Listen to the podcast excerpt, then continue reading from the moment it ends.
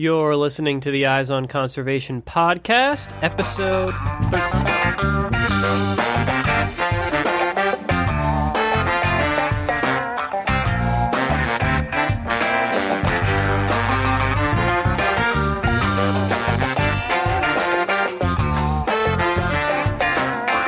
Welcome to another very special episode of the Eyes on Conservation podcast, produced in collaboration with the radio show Building a Greener Idaho. Eyes on Conservation brings you engaging conversations about conservation issues from all across the globe. And on today's show, we're focusing on the issue of connecting refugee children with the outdoor environment here in Boise, Idaho. I'm Eyes on Conservation host Matt Podolsky, and I'll be joined today by the host of Building a Greener Idaho, Chris Wilson. This is the second Eyes on Conservation podcast episode that we are producing in collaboration with the radio show Building a Greener Idaho. This show will be aired on Radio Boise, and that's 89.9 and 93.5 FM for folks here in the Treasure Valley of Idaho, in addition to being released as a podcast. We have partnered with Building a Greener Idaho for this episode because this month's theme is of particular interest to folks here in the Boise community, and we wanted to make sure that people here in Boise have easy access to the important message that our guests have to share today. I'll be introducing our guests in just a minute, but first we're going to jump into this week's edition of The Birds and the Beats with Ben Mirin.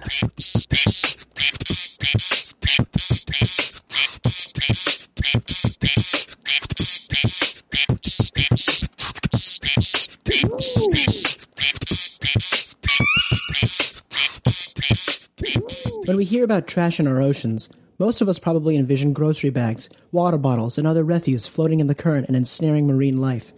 That idea is based in fact, but a vast majority of marine plastic is actually tiny microtrash, easily mistakable for plankton and extremely difficult to extract from the water.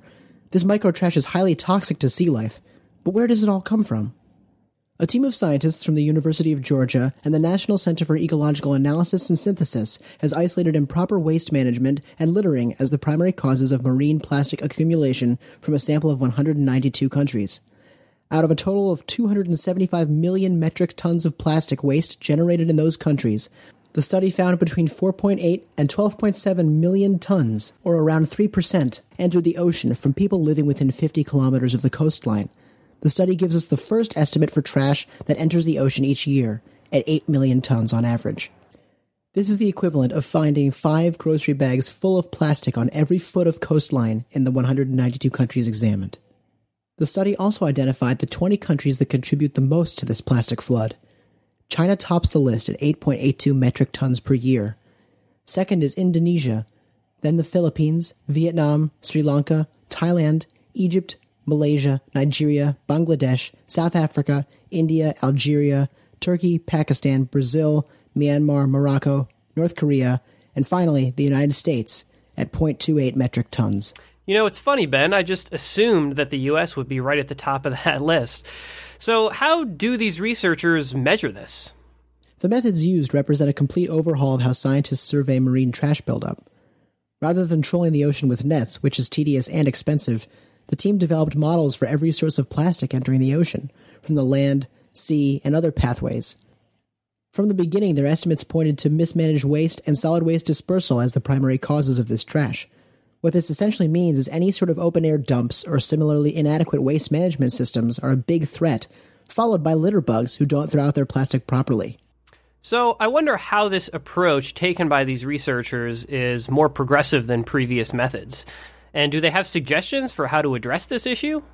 The team's models can be adapted to any country's needs, but there don't appear to be any new strategies just yet.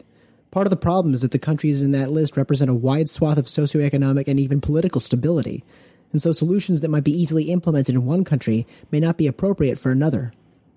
Consider a developing country that wants to reduce its marine plastic.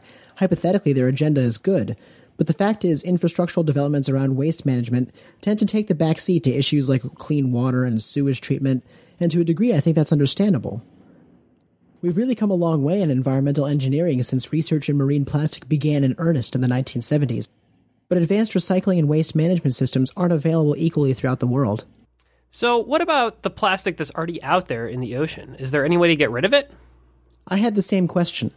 I spoke via email with Assistant Professor Jenna Jambeck from UGA, who led the study, and she echoed what I'd already suspected that the challenge of getting rid of plastic in the ocean is collecting it.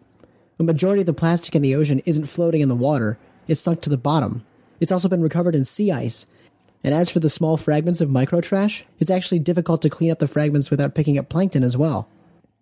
From the look of it all, an overwhelming proportion of proposed solutions focus now on preventative action, reducing plastic in the waste stream, developing incentives for people not to litter. All these measures are good, but as for extracting the plastic that's already been degraded by sunlight and ocean waves into microtrash, I haven't found any current plans with widespread support or official endorsement. I hope someone can prove me wrong. I certainly hope so too. Well, thanks for sharing this important information with us, Ben. This definitely sheds a new light on the issue of ocean trash, and although a concrete solution may be difficult to achieve, determining the true nature of the problem is certainly an important first step. So, Ben, what's the hook for our new beat this week? Oceans aren't the only bodies of water in trouble right now. Congress recently debated an amendment to the Clean Waters Act of 1972 designed to expand protection to bodies of fresh water that were somewhat ambiguously mentioned in the original rule, like vernal pools and streams and small patches of water barely navigable by boats. The response hasn't been positive, and the authors have to deliver a final submission this spring. While our fingers are crossed, I'd like to play an original beat made entirely from wetland bird songs and beatboxing. All the sounds are vocal, either from the mouths of birds or from me, and it's in honor of World Wetlands Day this month, and the habitats that day celebrates.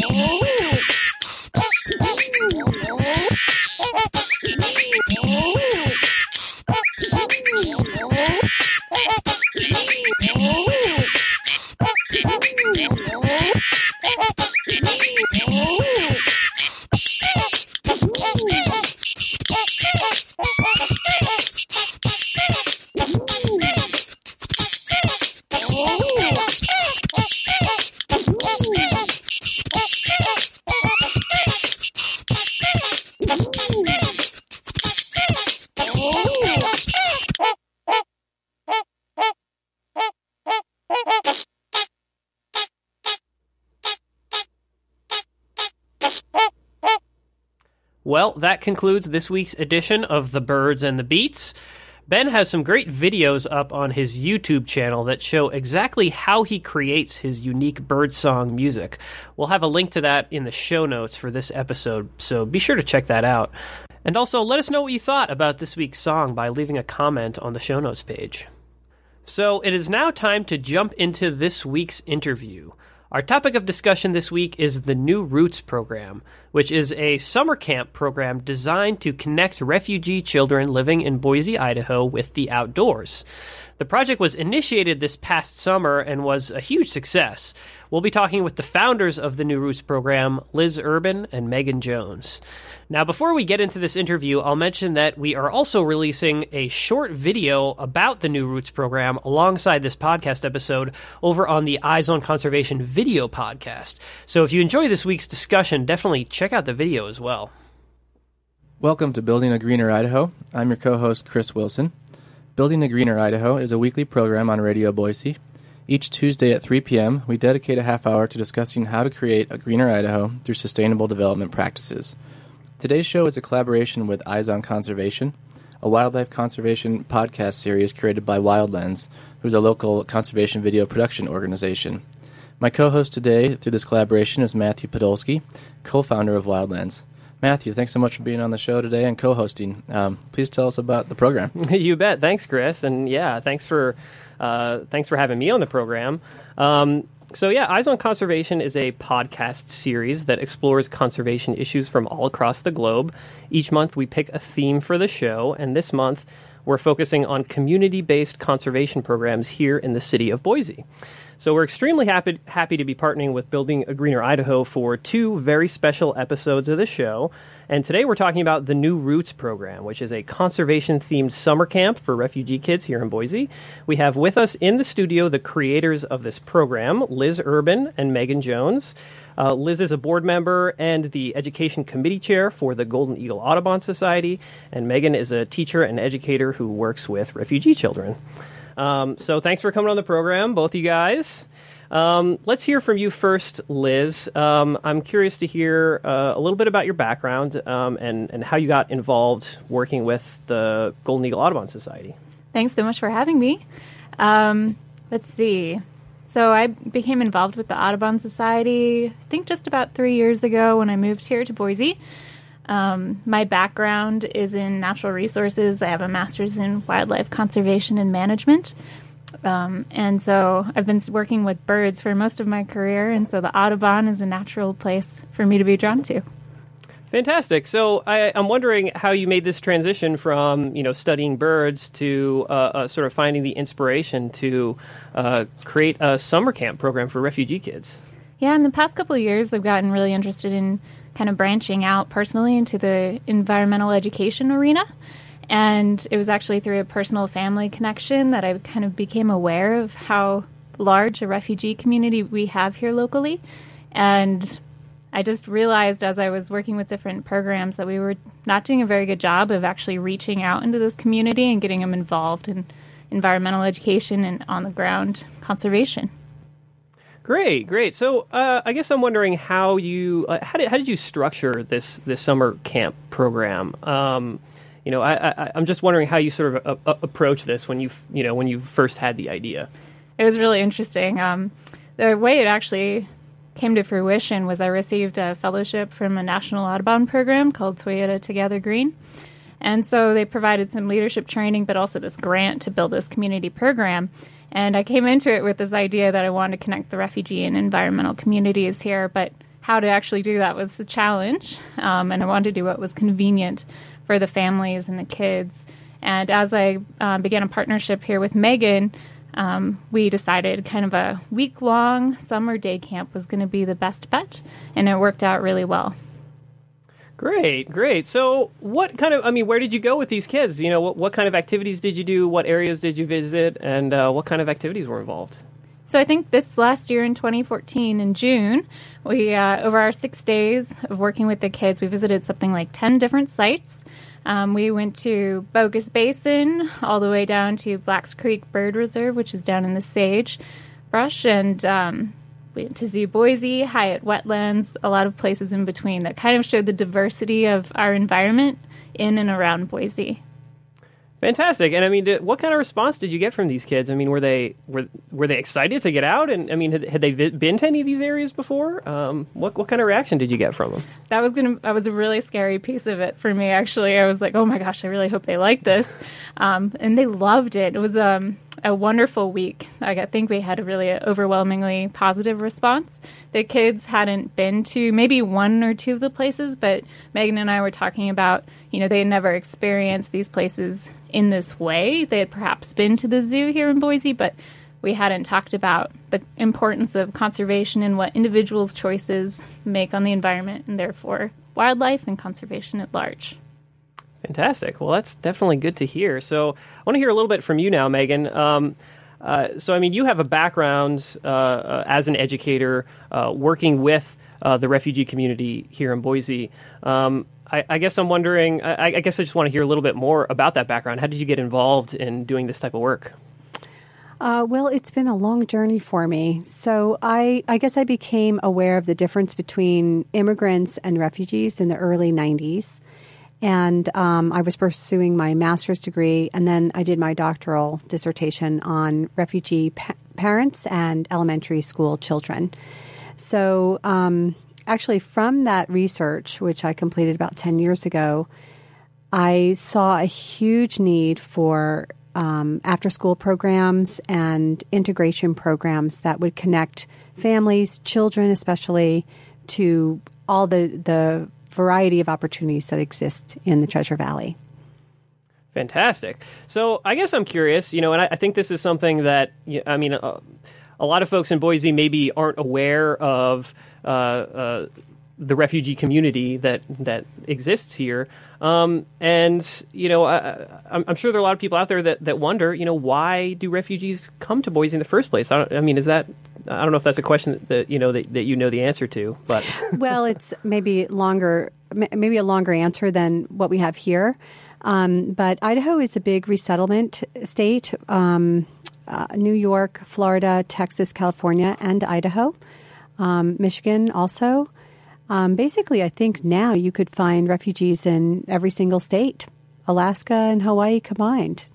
So, um, what happens is the US, U.S. government turns on the tap and says, "We're going to take this many people from this these different regions in the world," and then those people are selected. Then they are placed in different areas of the United States, and they are resettled. So that's a very short answer.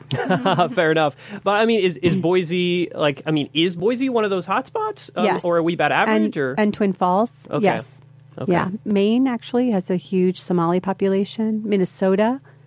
Uh, oh, okay. Now I'm thinking of programs and groups of people everywhere. So Great. Well, let's let's kind of get into uh, uh, some of the work that, that you've been doing with uh, the refugee community um, here in Boise.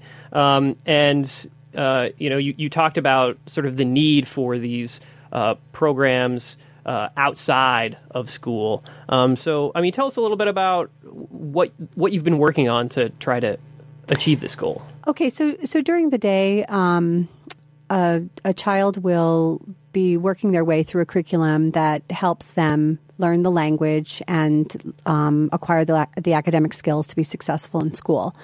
But then, if you just look at our community, especially the Boise community, we have a profound variety of um, different uh, ecological areas. I mean, that for me, even though I've been here over 30 years, I was drawn to the wetlands, the high mountains, the desert, um, the rivers. Well, if you come here and you don't have perhaps a, a car or um, the language skills to get out and explore these different areas, um, you have a very limited view of of where you're living. So, New Roots is is a great way for to get kids out to experience those different areas.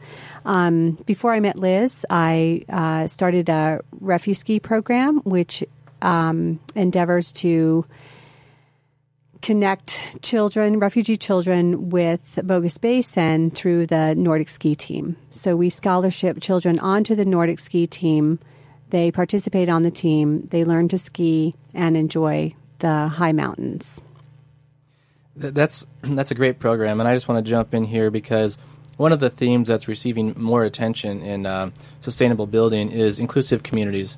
So, you know, traditionally green buildings have been uh, at the higher price points, and they've been in affluent communities, and they've they've been, um, you know, for people with means. And and yet, when we're leaving a large percentage of the population behind, how do we get everybody um, participating in sustainability initiatives and, and building greener communities and building a greener Idaho? And so, programs like that are great because imagine if your experience at Boise was three weeks of inversion, you know, just within whenever, wherever you could walk, whatever in walking distance. That's a completely different experience than going up to Bogus Basin, interacting with people um, that aren't your next door neighbors, people you don't have access to regularly. And um, one of the, the pieces of wisdom I learned from a practitioner of inclusive communities is that if you look, if you think back to your childhood and your first job, you know, it's likely you're from your neighbors or your, your parents' friends or some, somehow you were connected in the community to uh, an employer. And if you are disconnected from your greater community, your opportunities are much more limited. Your ability to participate in uh, in building a community is very limited, and and we're we're missing out on those resources. So I mean, this is a great program, and it connects directly to building a greener Idaho. Well, that's right. Um, that I, I, I totally agree. I think about my sister coming here once, and and she comes from a very uh, forested area, and she said, uh, "Where are the trees? Where are the trees?" She's traumatized. Well, she only went to the mall. She came for about a day. She went to the mall because she had forgotten something, and then she was horrified there were no trees, and she left. It's like talk about a slanted viewpoint, right? Um, the the great thing about Refuski is that we take children from diverse areas and they meet other children who they would not normally meet. um, kids that may or may not go to the same school, uh, different age children. Um, the the coaches are often uh, Boise Boise kids that have grown up, gone to college, and come back, and are now spending as uh, winter coaching. So there's a tremendous amount of diversity on the team. That is even more. There's even more diversity with our refugee kids, right? And then uh, you can transcend culture, um, class, language, and race. Fascinating. I mean, yeah, it's definitely definitely important stuff that that you're working on here, um, and yeah, it, it, seems to me like the, the goals of the the refugee refu, uh, sorry Refuski program. I knew I was going to mess that up. um, are are similar in a lot of ways to what you guys are trying to accomplish with with New Roots. Um, and I, I, guess I'm wondering how, how, how did you first get connected with Liz and uh, uh, get started, you know, in your involvement with the New Roots program? Seren- serendipity, right, Liz? Mm-hmm. Do you want to tell the story? No. um, so uh, it was just a matter of being in the right place at the right time. Um, a mutual friend uh, had talked to Liz, and she said to Liz, You should know Megan. And Liz very kindly sent me an email, and I, I was very enthusiastic. Oh my gosh. Yeah. I was so excited to meet you. I feel like I kind of bring the conservation end of this program, but I so rely on Megan for her education experience and her connections within the refugee community has been really uh, essential to make this work. And for me, it's perfect because um, I'd like uh, Refuski to be more involved in conservation and the exploration of winter um, in a scientific way. So basically, New Roots is the Refuski of the summer. And then I just need to add some components, Refuski in the winter, and we'll have a full time year round program. Fantastic. So I'm wondering when you guys first got together and you know started talking about you know ideas for how to run this summer camp program. Um, I guess I'm wondering what what goals did you establish? What were you hoping to accomplish um, in that that first uh, that first year of the program? Well, you can only go as fast as the slowest person. so we had we had a lot of uh, lot of discussions, didn't we, Liz? We did. Yeah, we have a few goals. I think for this program, it's really the engagement aspect of getting the kids involved in both the community and the environment and trying to create make them into stakeholders um, that they have a feeling of belonging in Boise by getting them involved in conservation action and then using place based education to really reinforce that. So, taking them all these places um, was important for that to just experience. And then to build on that, we want to include mentorship. And so we met natural resource professionals at a lot of these locations. And so it was another big piece that Megan kind of referred to in um, the Refuski angle is you know, we we talked to hydrologists and botanists and ornithologists, and there was a way we got to see these professionals in action and participate and realize that these are jobs you could aspire to have in the future. And this is what some people spend their days doing this. How fantastic is that? Well, it, it does sound fantastic. Um, and we're at a time here in the show where we need to take a little break uh, for our underwriters and station ID. Um, you're listening to a special edition of Building a Greener Idaho. This is a, a collaboration with uh, Eyes on Conservation podcast, and we're talking about the New Roots program, uh, a program in Boise to engage refugees in conservation practices. Uh, thanks for listening, and we'll be right back. You're back to a special edition of Building a Greener Idaho. Uh, this is a collaborative show with Eyes on Conservation. Uh, Matthew Podolsky is my co host today, and Matthew has found some very interesting guests who are working with the New Roots program, uh, a refugee conservation program here in Boise. Matthew, tell us more about this interesting subject. Yeah, you bet. So, yeah, we're here with Liz Urban and Megan Jones, who are the uh, co founders of this project, the New Roots program. Um, so yeah, we're going to jump right back into this interview here, um, and I have a question for both of you guys. Um, I, am wondering how this program has sort of changed, I guess, changed your worldview or changed the way that you see or view the Boise community in in in any way. Um, well, we'll start with you, Liz. Hmm, yeah, that's a tough question, an all-encompassing sort of question. I felt like I learned so much through this just program, a lot about how children learn, um, meeting this diverse community of children was especially just really impacted me. Hearing their stories and being able to work with them and show them uh, some wonderful experiences that I enjoy was really special for me. Um, but just, I feel like I've just dipped my toe into sort of interacting with the refugee community, but it's something that I'm so interested in being more involved in in some other capacities in the future. Um, yeah, I think uh, yeah, I think about this stuff like every day now. it's addictive.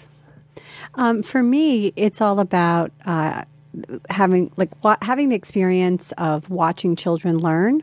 And Liz and I talked about this the idea that we all learn to read the world. But if you're in a new environment, there are, are things you just you, you can't read them because you don't understand them. We talked about introducing children to new animals like, what's that? And how, if you didn't know, you would might think that a jackalope was a real animal, because there are some really strange, funky, cool animals out there. Why not? Platypus, for example. the platypus. Yeah. um, so having the experience of of guiding, but but then watching the children learn to read their environment in a new way, it, it's just continually thrilling. Just nothing like it. Um, yeah. I, you, I'm sorry. Oh, sorry. I was going to say, do you do you find yourself uh, paying more attention to, to birds that you see outside, or uh, Well, uh, yes, thank you. That's the next part that I wanted to say is that you watch someone learn to read the world, and then it changes how you uh, read the world. So certainly through uh, our activities, I changed. I was telling Liz about um, uh, watching birds. I was never really a big bird person. I enjoyed them, but uh, now I'm watching and I'm asking Liz lots of romper room questions. hey, it's addictive. and to me, that's one of the real exciting parts of the program as you're bringing awareness to um, the outside world, the natural world, and, and hopefully then um, over time grows a sense of wanting to protect and preserve that natural world. And, you know, and that's a real powerful thing to be instilling in our youth. Yeah, absolutely, absolutely.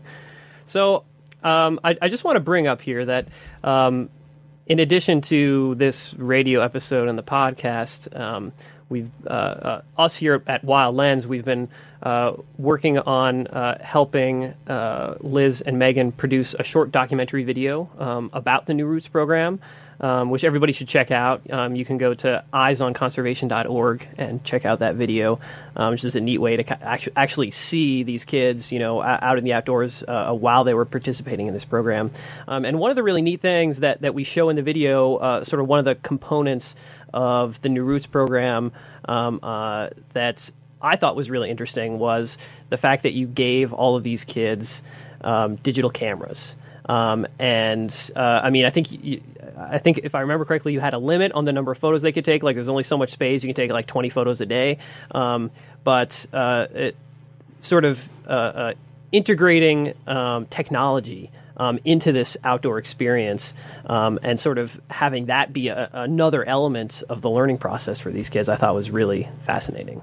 Yeah, we really, you know, we were hammering home sort of these scientific concepts and learning about how to participate in conservation, but we really wanted it to be sort of this holistic, all inclusive sort of experience. So we did lots of kind of art projects or we were we mingle science and art but we loved the camera and they did um, have so much fun every day playing with those cameras. It really reinforced observational skills for them to kind of participating in this photo safari and we made sure they got to keep some of their own photos at the end of the program, um, and they were really proud of the work they had done. And a lot of them don't have um, everyday access to things like cell phones, so being able to introduce this technology piece was really great for them.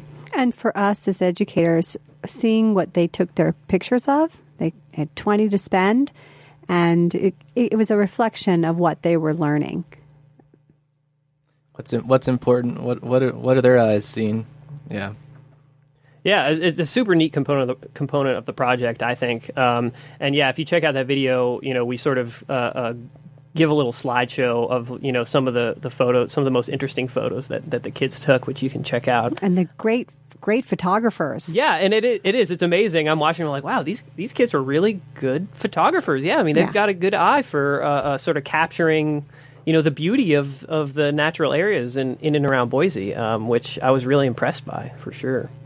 Um, so the next thing I want to talk about, uh, I, I want to talk about sort of uh, plans for the future of the, the New Roots program. Um, you know, what what is what's the next step? Uh, what do you guys sort of have planned for this coming summer? Well, um, as with all sort of community grassroots programs, funding is going to limit what we can and can accomplish. But we're working hard to make sure we know we're going to have the program again this June. But we would love to lengthen the program into a two week long experience so that we get to go to these sites but experience them more in depth and get more down and dirty and hands on and, um, you know, do a couple more hours of trail maintenance type activities at each place. Uh, we're hoping to also expand the number of children we reach. In our first year last summer, we had 11 children participate through the week, and we are hoping to up to at least 15 this year. Um, so it's just sort of a modest uh, growth, but we were we're excited about it, and to just sort of continue to improve our curriculum as we go along. Um, we're also going to be working with Boise National Forest, is hoping to begin a program called the Wild Outdoor Week, which will uh, be an opportunity I'm actually really excited about because it'll be almost a graduating sort of experience for New Roots kids to participate in conservation for another week, but a little bit more hands on um, and intensive. And they'll actually be provided a stipend for participating in that if they want to. Um, and it just gives them further job skills and connections with more mentors and things like that. So we're happy to help get uh, the forest get that program off the ground as well. So they'll have the base experience with New Roots, and then they'll almost graduate to being conservation leaders. Yeah, that's fantastic, and that really ties into what we were talking about earlier in the show um, about you know one of the huge benefits of programs like this, you know, being just developing and establishing these connections um, um, with these kids within the community and how that can lead to job opportunities and all kinds of unforeseen positive things uh, moving forward. Um, and you guys are really approaching that directly. You know, you're saying let's actually you know expand this program, create a new component to it that actually directly you know gets them. I mean, this is like a, a uh, you know an, an, employment or it sounds sort of like a, a an intern type experience. Is that yeah, definitely yeah. Well, and you almost have to because the kids are so enthusiastic. They all want to come back.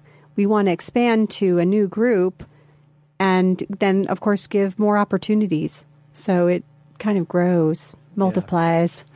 Well, and having the, the graduates come back on as leaders makes a lot of sense from the, the peer interaction standpoint. I know that we've worked with the Boise School District on some behavior change uh, initiatives around sustainability, and one of the the uh, techniques the students identified is, hey, you know, it seems like the grade schoolers look up to the junior high schoolers, and the junior high schoolers look up to the high schoolers. So if you had a role model from your upper grade levels showing the younger grade levels why it's cool, why it's important, you're going to get more buy-in from that younger crowd that's coming up.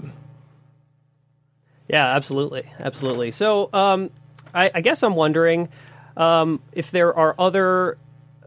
Are, are, you are you guys trying to connect the New Roots program with with other organizations? Um, you know, I mean, uh, I'm sure you know we, we talked about Refuse Ski, um, but I'm, I'm sure there are other sort of uh, uh, uh, programs out there um, that that sort of share similar goals, trying to get refugees more involved in the community. I wonder if you know are there any sort of partnerships that you guys are are working on in that realm. Oh, absolutely. I have to say, as much work as Megan and I put in, none of it would be possible without the support of our wonderful, you know, environmental education community here in Boise.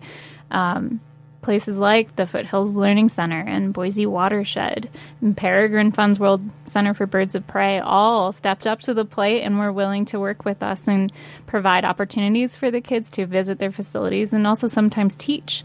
Um, so those partnerships are essential, and we look forward this year to expanding and um, we're always looking for new opportunities to participate in. It's almost hard to prioritize what we can fit into the two weeks because there are so many wonderful programs out there. Well, I was just going to add that an essential part um, and a reason why we're so thankful is that the all our partners and supporters have been so sensitive to the special needs of our of our students. Great, great. And I just want to I want to mention real quickly because we were talking about this before the interview is um, how you guys sort of timed the uh, uh, the summer camp program so that the last day of the program coincides with World Refugee Day, which I think is really fantastic. Um, I mean, is that something that you guys saw? I mean, it, did you see a, a benefit to that sort of tie-in? Yeah, absolutely. In our first year, I thought the importance was for these kids to have these experiences and then be able to come back to the larger refugee community and share them and say, you can go to Hyatt Wetlands. It's free, it's safe, it's in town. Um, so to share those experiences, it gives them an opportunity to practice language and um, public speaking skills for them as well. So this is a event that we thought was great um, for them to be able to share. And then it also impacts not just the refugee community, but anyone who decides to come and attend the event, which is a lot of fun. Yeah, fantastic. So, real, real quick before uh, we run out of time here, I'm just wondering if you guys have any uh, uh, sort of thoughts on how folks can get involved. If people who are listening to this who you know want to get more involved in helping out the refugee community, um, is there any, any anything you can sort of point them towards as ways to to get involved? There's some wonderful volunteer opportunities. Um, we depend on volunteers in our programming. Um, we had over 20 people participate last year, so we welcome that. But uh, there's all our resettlement agencies here in Boise as Which well. are the IRC, International Rescue Committee, ANA, Agency for New Americans, World Relief.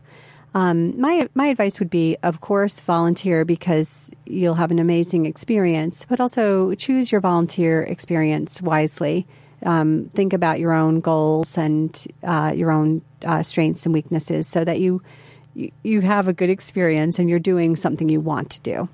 For sure, that's great advice. Absolutely. Um, and so we're kind of wrapping things up here, but. Um, we'll have uh, uh, links and additional information uh, about all these volunteer opportunities so that folks can uh, can find out all their different options um, as far as how to get involved um, in both this program specifically, but also just uh, getting involved in the refugee community in general and learning more about it. Um, so be sure to check out our website, eyesonconservation.org, um, to see those links. Um, and I'm going to uh, throw it back to you, Chris, to wrap things up. Okay, the, the Building a Greener Idaho moderator says this has been a great collaboration. Thank you very much, uh, Eyes on Conservation and Matt for coming uh, coming up with this idea. And to Liz Urban and Megan Jones, your New Roots program is great for the community, and we're really thankful that you're doing this work, and really great to have you on the show. Um, tune in to Building a Greener Idaho Tuesdays at 3 p.m. on Radio Boise. We'll see you next week. Take care. All right, that was our conversation with Liz Urban and Megan Jones from the New Roots program. And of course, Chris Wilson from the Building a Greener Idaho radio show. Now, I know that I said the same thing after our last episode, but this conversation really reminds me of how lucky I am to live in Boise, Idaho. Not only are we lucky to live in a community that has such a vibrant refugee community, but we're lucky to have folks like Liz and Megan that have made this commitment to providing support for these refugee families. What is clear after watching our short video about the New Roots program is that this program opened up a whole new world of possibilities for these kids and inspired them to explore the Boise the outdoors. So if you haven't already, be sure to check out that video about the New Roots program, which you can find on the Eyes on Conservation video podcast or up on our website at wildlensinc.org. And of course, there are volunteer opportunities associated with today's show topic. Liz and Megan mentioned some great avenues for folks to get involved in helping out Boise's refugee community, and there may even be some opportunities to help directly with the New Roots program this upcoming summer. As usual, information and relevant links for all of these volunteer opportunities can be found on the show notes page for this episode at wildlensinc.org slash blog slash EOC 13. That's wildlensinc.org slash blog slash EOC 13. A big thanks to everyone for listening this week. Our interview was produced by Chris Wilson from Building a Greener Idaho and myself, Matt Podolsky. The Birds and the Beats is produced by Ben Mirin, and our theme music is by The Humans.